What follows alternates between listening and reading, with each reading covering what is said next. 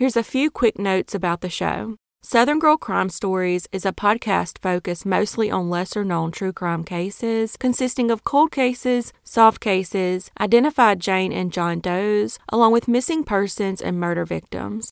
You can follow the show on social media on Instagram at Southern Girl Crime Stories, on Twitter at SG Crime Stories, or search Facebook for Southern Girl Crime Stories. If you're interested in getting some merch, visit my YouTube channel or you can donate directly via Venmo or PayPal following the links in the description. You can submit case suggestions to Southern Girl Crime Stories at gmail.com or DM me on social media. Please be sure to check out my YouTube channel for these stories along with photos of victims, suspects, locations of murders, and more.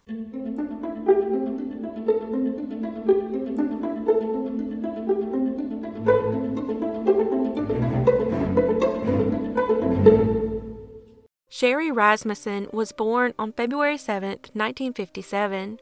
Sherri was living in Van Nuys, California, outside of Los Angeles, and was a much loved nurse at the Glendale Adventist Medical Center.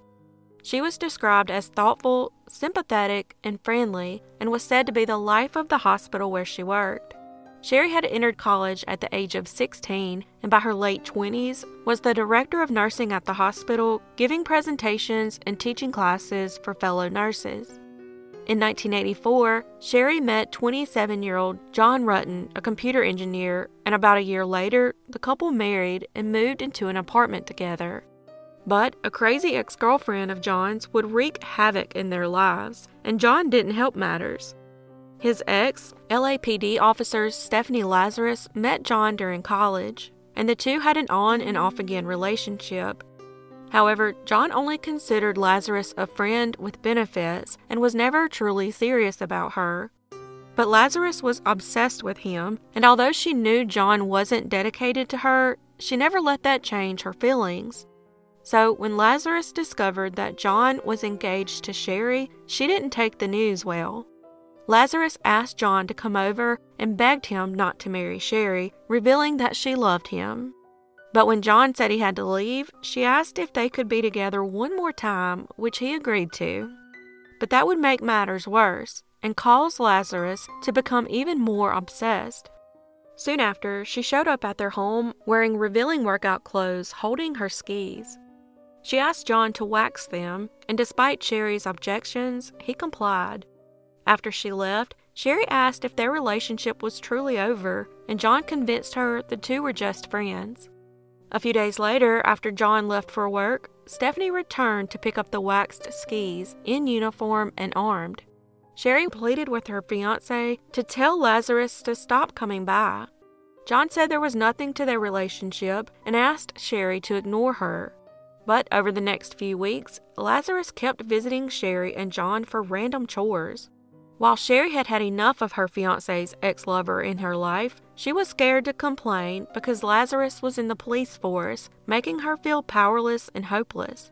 According to Sherri's father, Nels Rasmussen, Lazarus later visited Sherri at her office in the hospital to tell her that things were not over between her and John and threatened that no one could have him if she couldn't. In addition, she told Sherri that John had slept with her two days earlier. Sherri was afraid of Lazarus but forgave John, and the couple was married in November 1985. But that didn't stop her from stalking and harassing Sherri.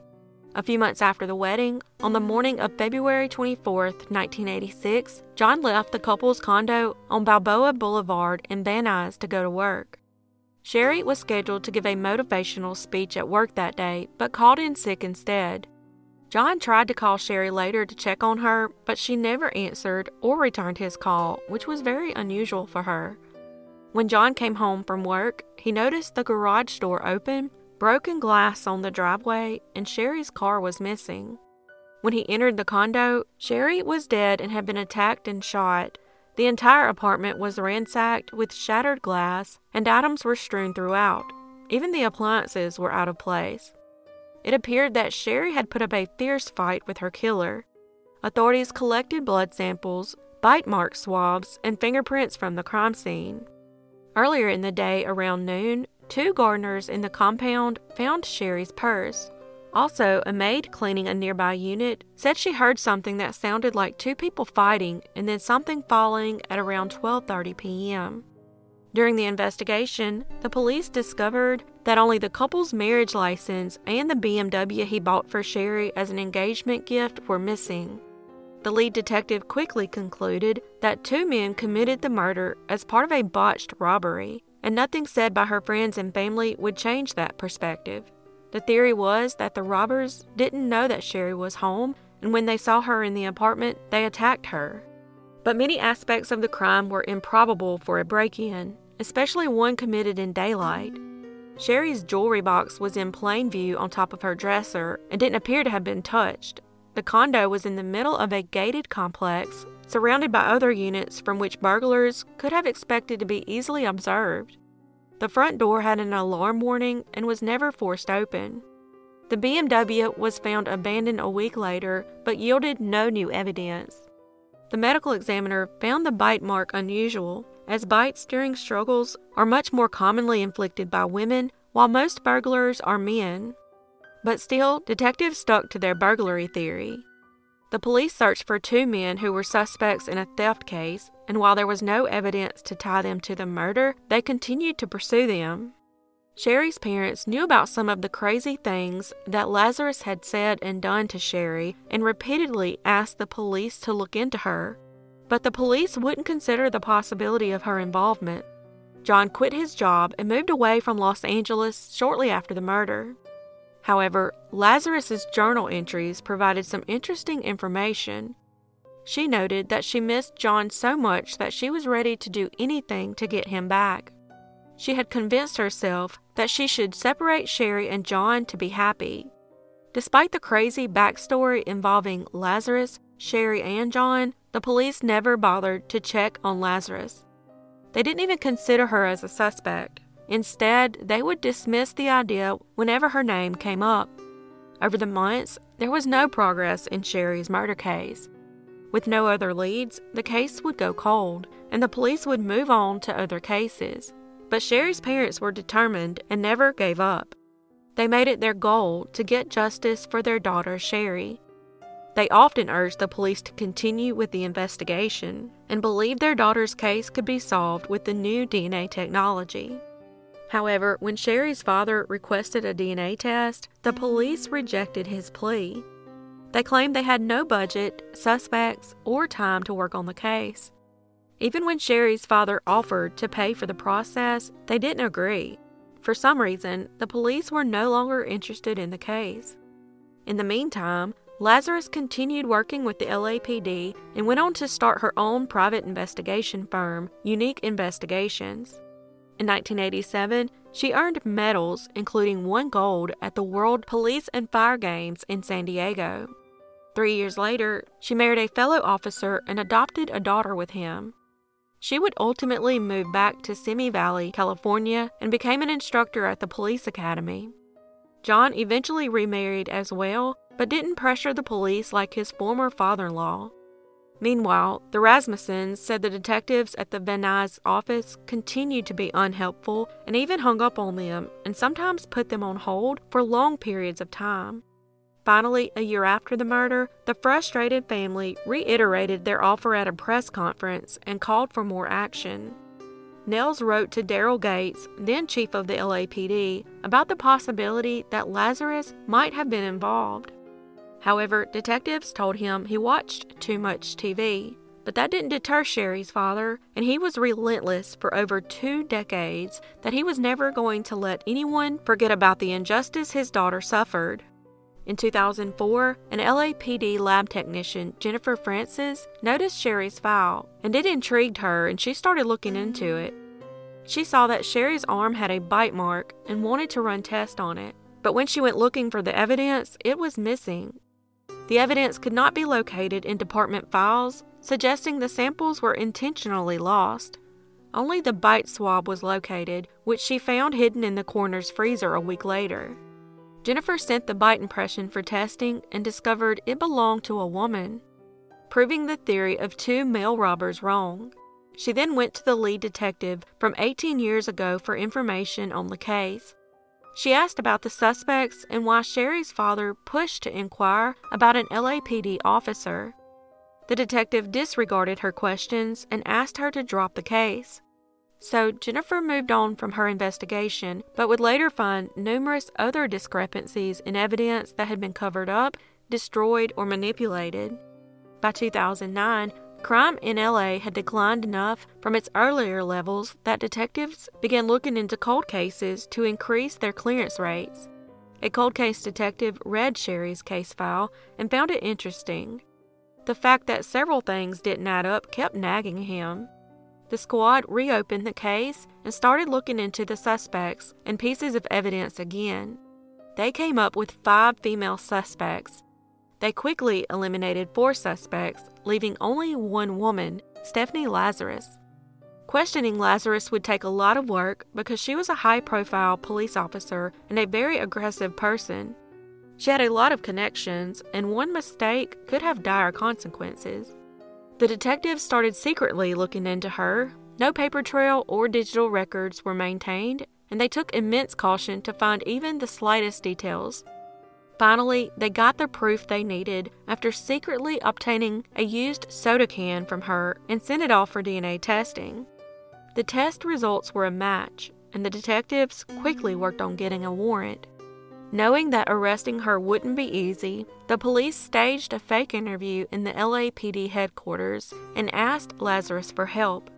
They did this because she had to submit her guns before entering the building. Initially, Lazarus needed clarification about the situation because she was told she would need to interview a suspect.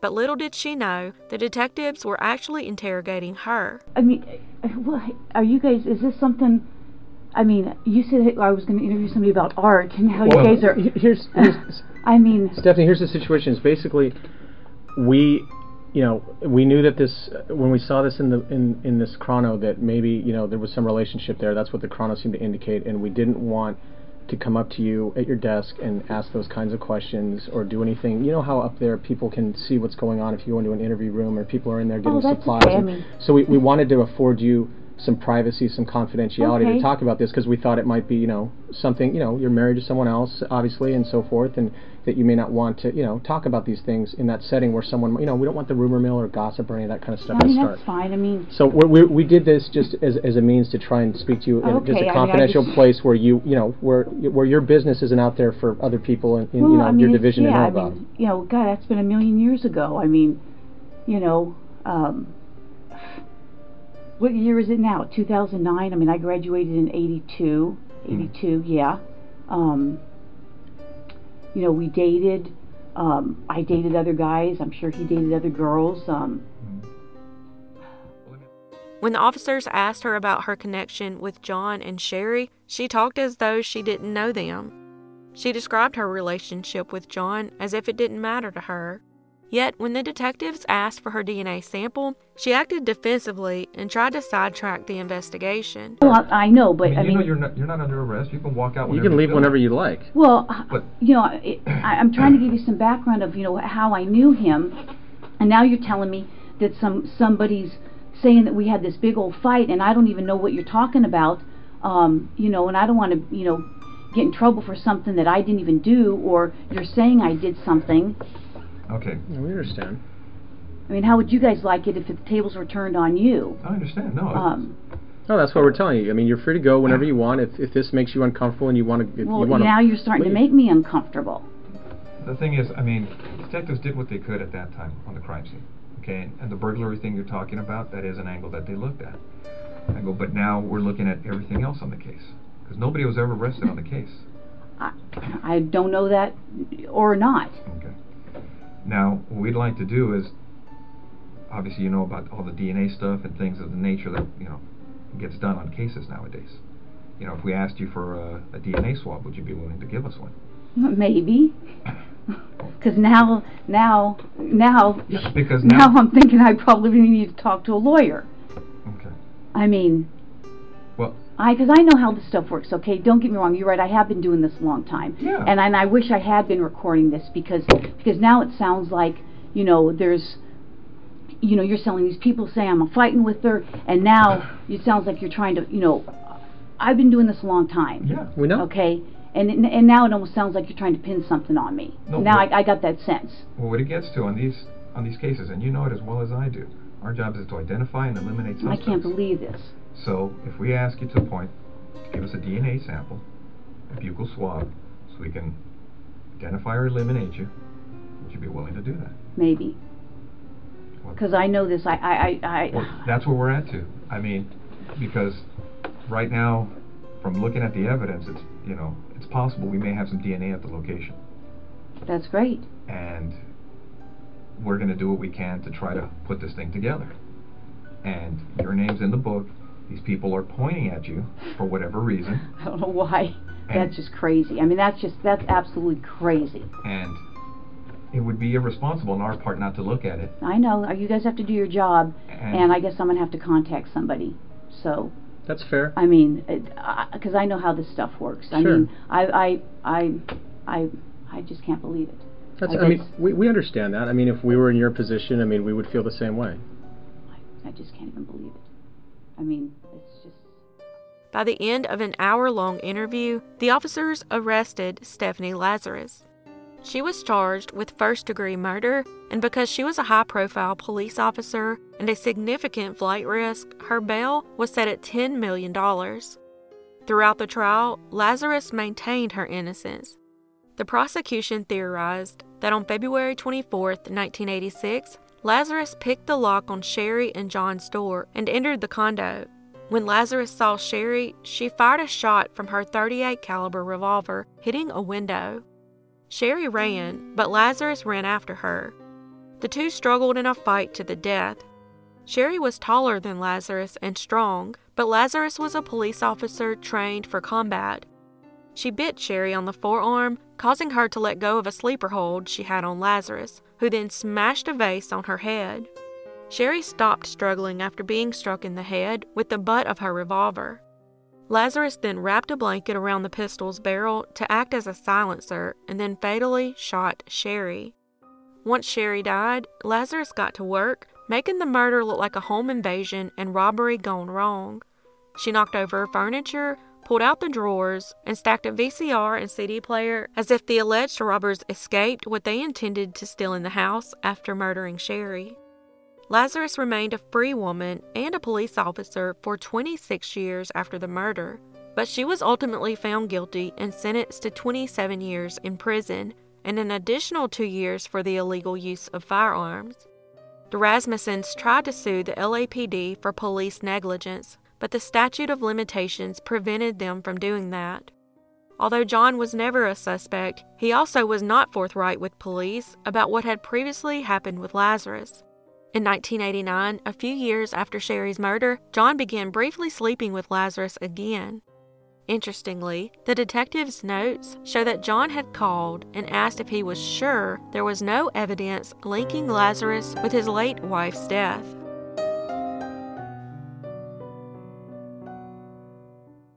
Alissa Turney was born on April 3, 1984, and lived in Paradise Valley, Arizona. At the age of 17, she lived with her stepfather, Michael Turney, and her half sister, 12 year old Sarah Turney. Her mother, Barbara Strom, died of cancer when Alissa was eight, and then Michael legally adopted her. Michael also had three sons who were already out of the house by that time. Their home had a passive recording system that recorded all phone calls coming in and going out, and surveillance cameras that automatically recorded to VHS tapes. One camera was hidden in the living room vent facing the couch, and another was in their driveway, capturing the main door used for the home. James Turney, one of Michael's sons, wanted to give Alissa and Sarah a place to stay after their mother's death. He didn't feel like their father was treating the girls right and was generally afraid for their safety. Michael's behavior showed that he needed constant control and dominance over Alissa. On May 17, 2001, Michael dropped Alissa off at school for the last day of her junior year of high school. He then picked her up and took her to lunch. They then allegedly got into an argument during the meal because Alissa was asking for more privileges in the home. When they arrived home, Alissa was very upset and went straight to her bedroom. Michael then claims he left to run an errand at 1 p.m. and then went to pick up Sarah. He says when they returned home, they found a note in Alissa's bedroom which read that she was running away to California and he quickly reported her missing. Alissa had been looking forward to attending a graduation party that same night but would never arrive. The police didn't initially suspect foul play and believed she had just run away. But strangely, her cell phone and other belongings remained behind, including $1,800 in her bank account. Seven days later, Michael claimed that he received a phone call from a payphone in California. He said Alissa swore at him and then hung up the phone. Despite the recording devices around the house, there was no video or audio from Alissa's last day in the home or from the phone call he allegedly received from her. He stated that all of those devices had strangely failed. He also said that he did have the video surveillance from Alissa's last day, but refused to give it to the police, stating there was nothing of interest on the tape. The year before her disappearance, Michael called Child Protective Services to tell them that if Alissa ever filed a child molestation complaint against him, she was lying. He said the cameras and recording devices were for security reasons, not so he could observe his children's activities. Four years before her disappearance, Sarah made a home video of Alissa and her father in which Alissa comments about Michael being a pervert, causing him to quickly shut off the camera. There's also a video of him sitting in his car in a parking lot, filming Alissa while she's working at a restaurant. Six years later, in 2006, self proclaimed serial killer Thomas Albert Heimer told a corrections officer that he had killed Alissa.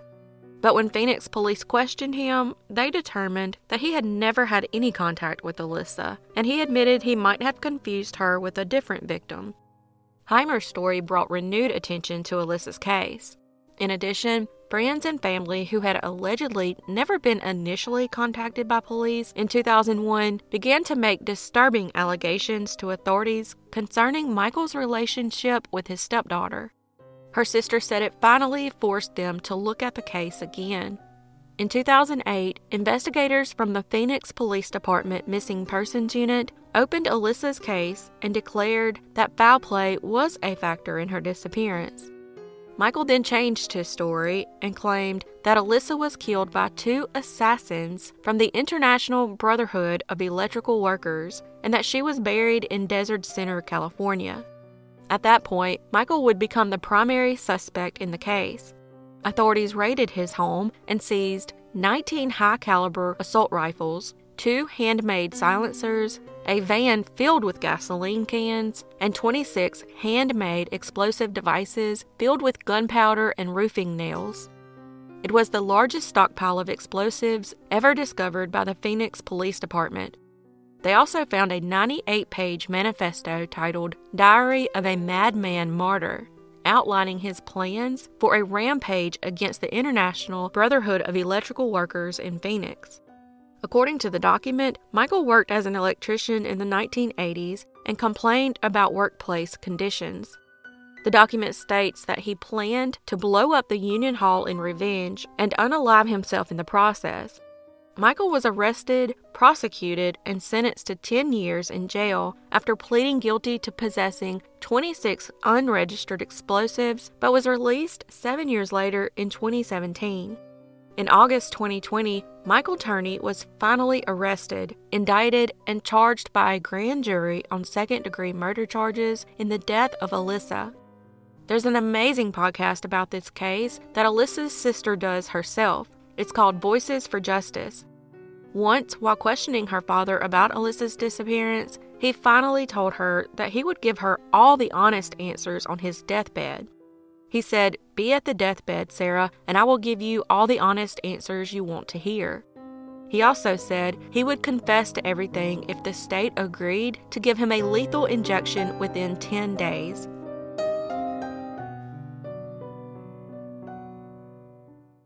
At the age of 53, Captain James Tappen Hall was a special deputy sheriff for Montgomery County, Maryland, and was a married father of two and had four grandchildren.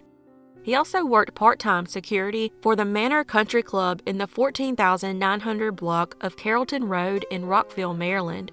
On October 23, 1971, after 10:30 p.m., Captain Hall interrupted a burglary in progress at the country club. He had encountered two burglary suspects in the parking lot and attempted to arrest them. Unfortunately, the suspects were armed and would end up shooting Captain Hall. The country club's drink machines had been broken into, and a house nearby had been robbed. Items stolen from the home were found near Captain Hall's body in the country club's parking lot, along with his service weapon that had never been fired. Captain Hall was taken to the hospital but would succumb to his injuries three days later. Police were unable to track down his killer, and the case went unsolved for the next 51 years. That is until 2021, when detectives from the Cold Case Unit decided to review the case with fresh eyes on the 50th anniversary of the murder. Detective Kay Leggett and Corporal L. Killen re examined old files and witness interviews until they narrowed the search down to one man, Larry David Smith, also known as Larry David Becker. He had been interviewed in 1973 but was never labeled a suspect. He soon moved to Little Falls, New York, and in 1975 he ditched the last name Smith and changed it to Becker. 71 year old Smith was interviewed on September 1, 2022, and admitted he shot Captain Hall, but claimed it was an accident and said he didn't even know he had died. With Becker's confession in hand, he was arrested later that day and charged with the murder of Captain James Tappen Hall.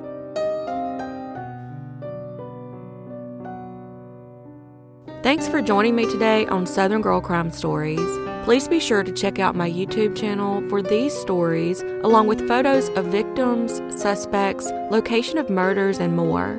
As always, your support is very much appreciated, and I look forward to seeing y'all next time.